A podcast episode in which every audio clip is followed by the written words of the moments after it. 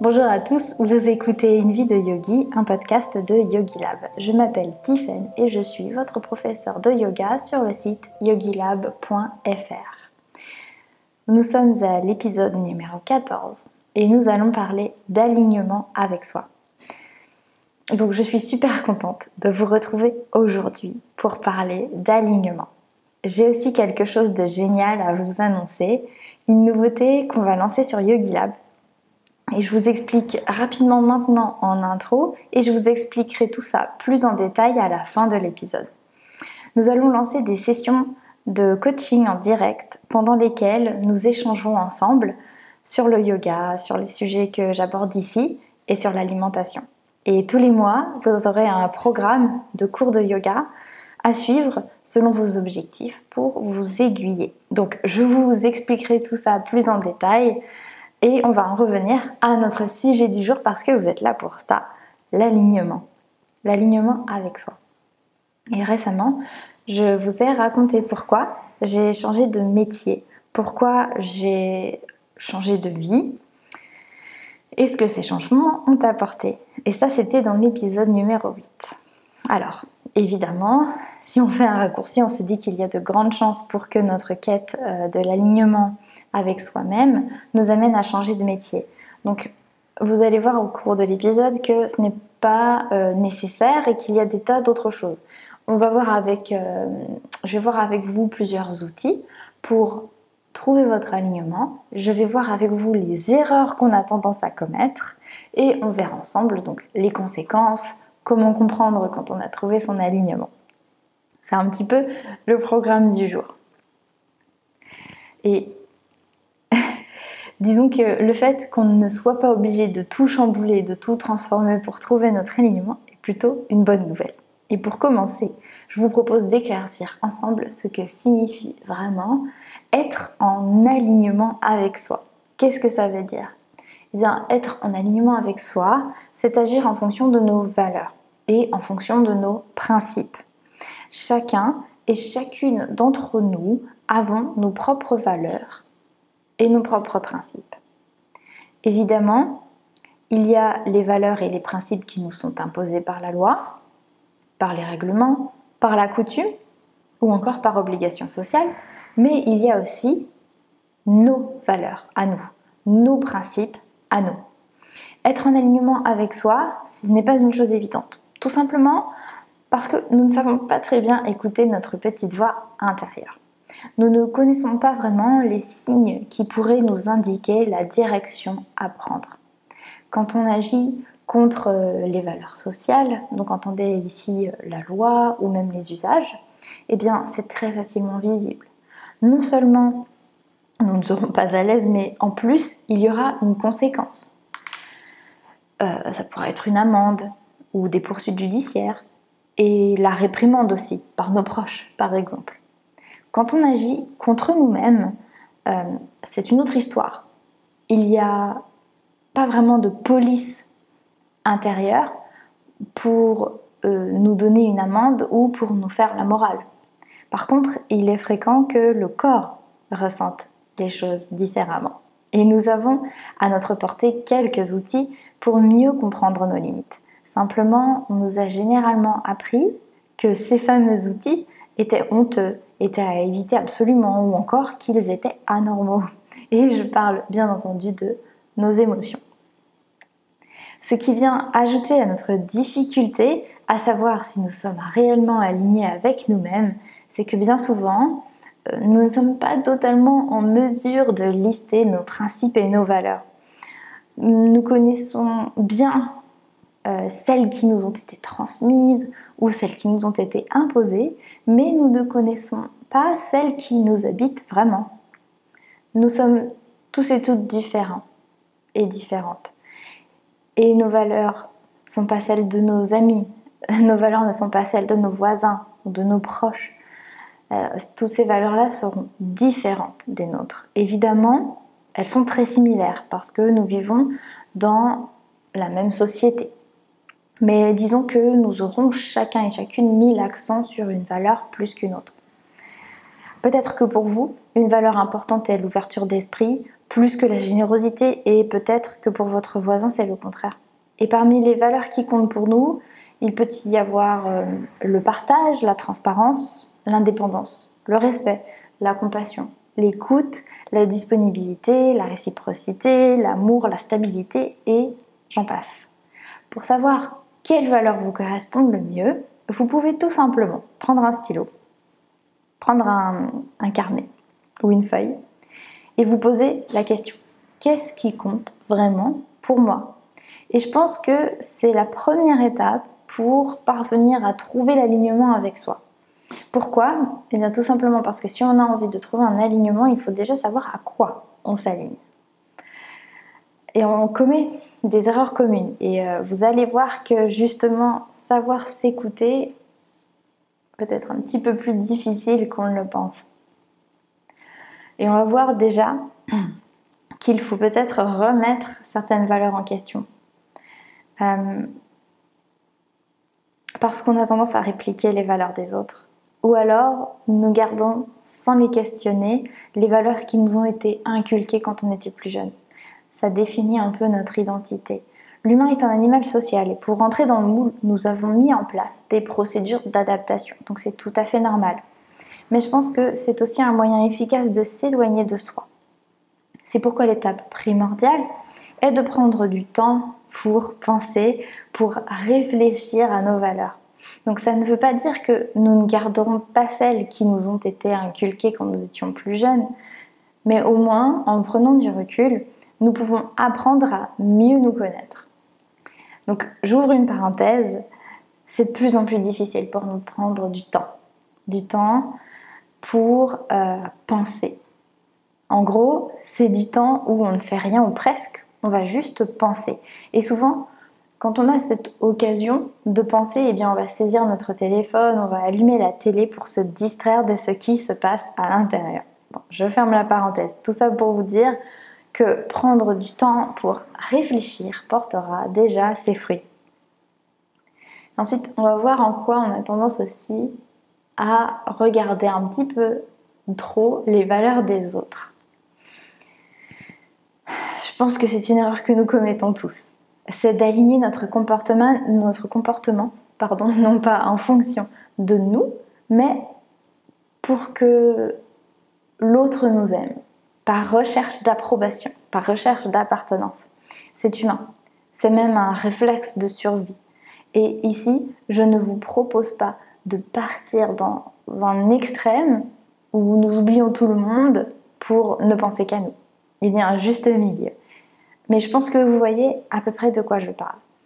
Quand on a un crush, donc amical ou plus, on va calquer notre comportement sur la personne et on va envisager toutes les manières possibles de lui plaire en essayant inconsciemment ou consciemment d'identifier les valeurs que cette personne pourrait avoir pour se lisser sur le même comportement ou les mêmes sensibilités que la personne en question. Donc ce n'est pas très grave.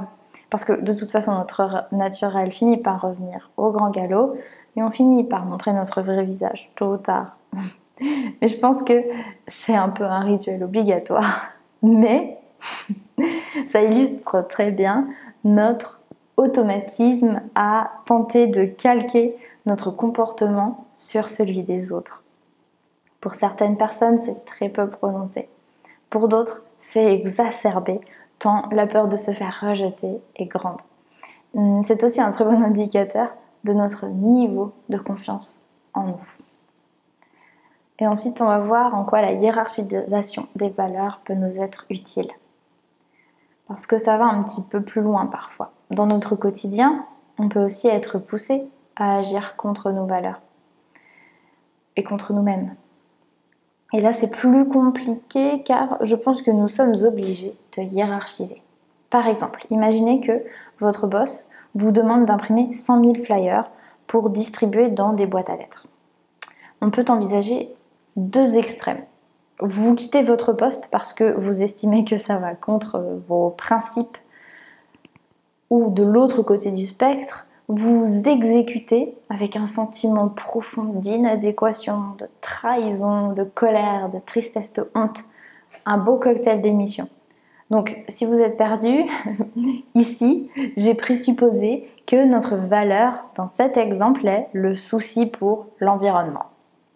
Si ce n'est pas l'une de vos valeurs pour le moment, vous pouvez tout à fait utiliser un exemple qui parlera plus à votre système de valeurs. Ici, il y a deux clés, il y a la hiérarchisation et la communication. Donc j'y reviens tout à l'heure. Si vous refusez et que cela est constitutif d'une faute, vous allez probablement perdre votre emploi. Vous aurez sauvé quelques arbres et votre principe, votre valeur, mais vous aurez aussi perdu le salaire qui vous permet de financer vos activités personnelles, vos cours de yoga, vos soirées entre amis, peut-être même la prise en charge d'un proche et bien d'autres. Donc, qu'est-ce qui est pire? Eh bien, ça, c'est, c'est vous qui décidez. Et là, je vous donne un exemple extrême, bien sûr, mais ça s'applique dans notre quotidien à toutes les petites et les grandes choses. Et dans ce cas, il est important de comprendre qu'on agit contre l'une de nos valeurs. Certes, mais que c'est pour agir en conformité avec une valeur que nous avons placée plus haute à un moment donné. C'est bien souvent le cas rencontré par des personnes qui ne veulent plus manger de viande. On pourra tout à fait rétorquer que l'on ne mange plus de viande et qu'on doit donc manger plus de céréales, ce qui va polluer davantage parce qu'on doit faire plus d'agriculture. Donc mini parenthèse, pour vous dire que je prends euh, cet exemple comme ce qu'il est, un exemple, mais que je ne valide pas du tout l'affirmation qui précède, puisqu'elle n'est pas logique. Mais admettons que c'est vrai. Ici aussi, on doit hiérarchiser entre deux choix. Soit manger des céréales qui vont soi-disant polluer, soit tuer des êtres vivants, des animaux, la viande qu'on va manger. Ici, je vous donne un exemple. Je ne vous dis pas quelle valeur vous devez appliquer dans vos vies, et il n'y a absolument aucune prescription de ma part. C'est pour vous montrer que même quand on a une sensibilité aussi grande que l'impact sur l'environnement ou sur la vie des autres, nous devons tous hiérarchiser nos valeurs pour déterminer nos actions. La bonne nouvelle, c'est qu'on reste quand même en alignement dans ce cas. Pourquoi? Bien parce que nous choisissons en conscience et nous vivons pleinement notre choix. Maintenant, je vous propose de vous poser la question. Est-ce que vous parvenez à vivre pleinement vos choix du quotidien? Est-ce que vous sentez souvent que vous êtes tiraillé ou même parfois que vous vous auto-trahissez? Et donc, on va revoir notre, on va voir une dernière erreur commune ensemble, c'est l'idée d'abandonner, de partir et de tout quitter. Bien souvent, avec tous ces questionnements et avec cette nouvelle tendance que nous avons à tous vouloir trouver du sens dans notre travail, on va avoir tendance à penser que la solution miracle est de partir, de créer son entreprise, par exemple. Donc, je peux vous en parler, je l'ai fait. Simplement, il y a une panacée de possibilités avant d'en arriver là, je vous assure. L'une d'elles, c'est de communiquer avec son équipe, avec ses supérieurs hiérarchiques dans le cas professionnel, expliquer ce qui ne va pas, expliquer comment nous fonctionnons et ce que nous aimerions. La communication peut être une grande aide avant de jeter l'éponge, par exemple. Donc si je vous le dis, c'est parce que j'ai moi-même commis cette erreur de penser que mon entreprise n'était pas faite pour moi. Parce que, pour diverses raisons. Et en réalité, c'est parfois juste un manque de communication. Et quand j'ai pour ma part exprimé comment je fonctionne, quelle méthode de travail me permettait de bien travailler, quelle méthode me rendait moins efficace? On m'a écouté. Parce que travailler dans un environnement qui nous parle, un environnement qui nous correspond, fait partie intégrante de l'alignement avec soi. Sinon, on est toujours en décalage avec nous-mêmes. Donc ça, c'est un premier point important. Par contre, si vous travaillez pour une entreprise qui cautionne l'exploitation des enfants à l'étranger, parce qu'elle y participe, ou pour une entreprise qui participe indirectement au terrorisme par le biais de financement obscur. Effectivement, la communication ne pourra pas aider pour beaucoup dans ce genre de situation. Et maintenant, ça m'amène à vous parler de l'ego de notre peur et de notre instinct. Jusqu'à maintenant, nous avons vu ce que signifie être aligné avec soi, les petites erreurs communes qui peuvent nous faire dévier de notre route. Et maintenant, je vous propose que l'on regarde d'un peu plus près l'influence de l'ego dans notre recherche d'un meilleur alignement. Notre ego, c'est un peu notre diable, pour faire simple, même si c'est une vulgarisation qui trahit le concept, c'est plus compliqué que ça. Mais notre ego, c'est aussi notre protecteur. Notre ego est en gros euh, notre nous pensant. Et notre ego va nous pousser à chercher l'amour des autres, la reconnaissance. Parfois, c'est tout simplement pour combler un manque de confiance en nous. Mais si grâce au podcast précédent, vous avez réussi à initier une certaine indépendance émotionnelle, si vous sentez que vous dépendez de moins en moins des autres, de leur approbation, de leur amour, alors vous pourrez petit à petit vous aligner avec vous-même, puisque votre recherche ne sera plus polluée par l'ego. Si nous sommes dans la configuration où notre besoin de validation des autres est trop grand, nous allons être tiraillés. D'un côté, nous sentons bien que ce que nous faisons n'est pas aligné avec nous. Et de l'autre, nous aurons cette sensation de ne pas faire ce qui nous correspond. C'est l'illustration parfaite d'un conflit intérieur. Par exemple, je travaillais dans un cabinet d'avocats. Ça fait bien sûr le CV. Mes parents étaient très contents pour moi. Ça apportait un certain statut social. Et quand j'ai envisagé de tout lâcher pour entreprendre, pour créer un site et pour devenir professeur de yoga, eh bien ça a été très difficile. Mais je vous rassure, bien souvent, les films que nous nous faisons sur tout ce que les autres vont penser sont souvent bien pires que la réalité. Et nos peurs jouent un rôle essentiel aussi. C'est en prenant le recul nécessaire que nous parvenons à affronter nos peurs. Je n'ai pas encore abordé le sujet de la peur sur ce podcast, mais ça me fait penser que ça pourrait être bien utile. Donc, par exemple, le fait de trouver notre alignement dépend peut-être d'une décision de votre part qui, qui vous fait peur. Donc souvent, vous allez penser au travail. Après tout, c'est ce qui occupe toutes nos journées.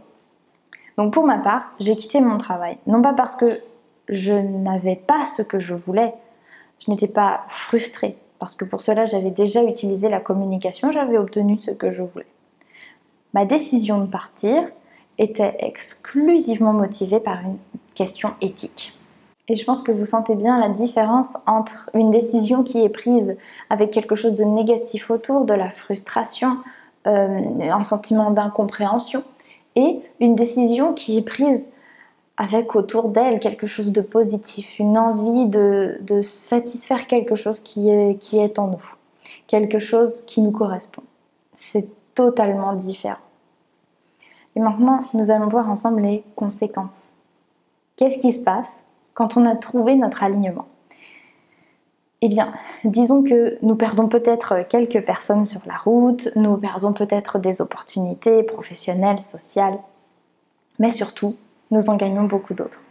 À ce stade, je voudrais juste vous rappeler que le scénario totalement idéal ne peut pas intervenir tout le temps.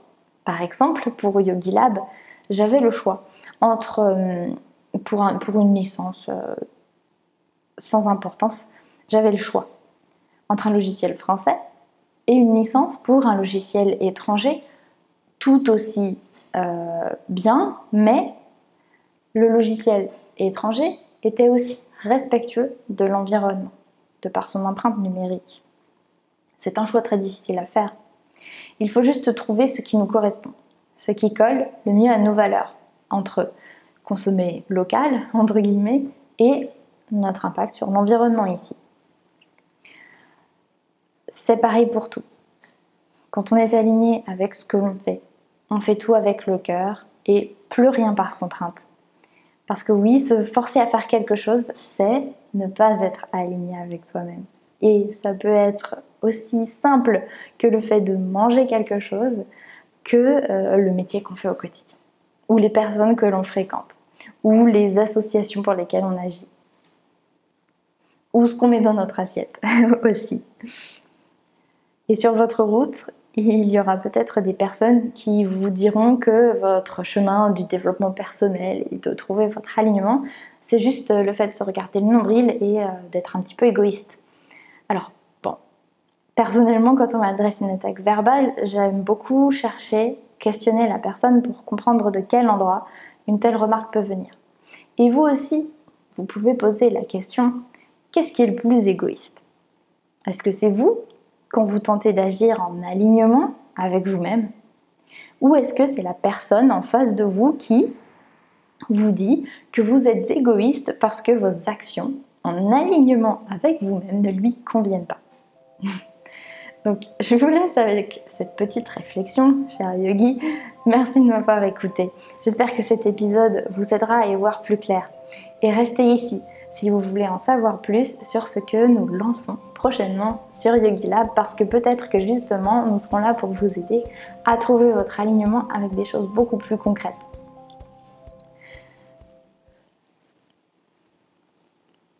si vous êtes toujours ici, c'est parce que notre nouvelle offre Yogi Lab vous intéresse peut-être. Nous allons lancer des sessions live pour échanger avec vous, pour vous coacher sur plusieurs thèmes et pour vous donner un programme de yoga à suivre jusqu'à la prochaine session coaching. Ainsi, vous serez épaulé et vous serez suivi, vous serez au petit soin avec un tas de possibilités. Progresser dans la pratique du yoga demande une régularité. Et l'objectif avec cette nouvelle offre est de vous assurer que nous sommes toujours à vos côtés et que vous n'êtes pas livré à vous-même. Yogi Lab a bientôt deux ans et vous êtes de plus en plus nombreux à nous rejoindre. Donc rien que pour ça, merci. Et j'ai aussi remarqué que vous étiez beaucoup à me demander de vous aiguiller, de vous proposer les cours que vous devriez suivre, de même vous créer euh, des listes de un programme. Et je me suis dit que ces conseils avaient besoin d'être légèrement customisés, légèrement individualisés, tout en pouvant profiter à tous. Et donc, j'ai pensé à ces échanges en direct pendant lesquels nous pourrons, euh, vous pourrez poser vos questions, je pourrai y répondre, je pourrai aborder des thèmes plus précisément, je pourrai aussi euh, vous proposer des petites mises en application au quotidien. Et j'ai donc pensé à trois catégories. Bien évidemment, une catégorie yoga, une catégorie développement personnel et une catégorie nutrition. Alors, L'idée, c'est que nous nous donnons rendez-vous tous les mois, régulièrement, pour aborder les trois thèmes dans un format qui restera similaire. Et pourquoi je dis nous? Eh bien, parce que nous aurons la chance d'être rejoints par Rémi qui vous accompagnera dans les coachings nutrition. L'idée sera de déterminer un thème par mois, un fil directeur, et de vous expliquer au fil des semaines les notions importantes. Et il y aura aussi des mises en application dans votre quotidien, par exemple, euh, pour, toutes les notions que j'aborde ici. Et oui, c'est bien beau de l'entendre, mais après, pour aller encore mieux, nous avons besoin de les mettre en application. Et parfois, c'est pas facile de le faire tout seul.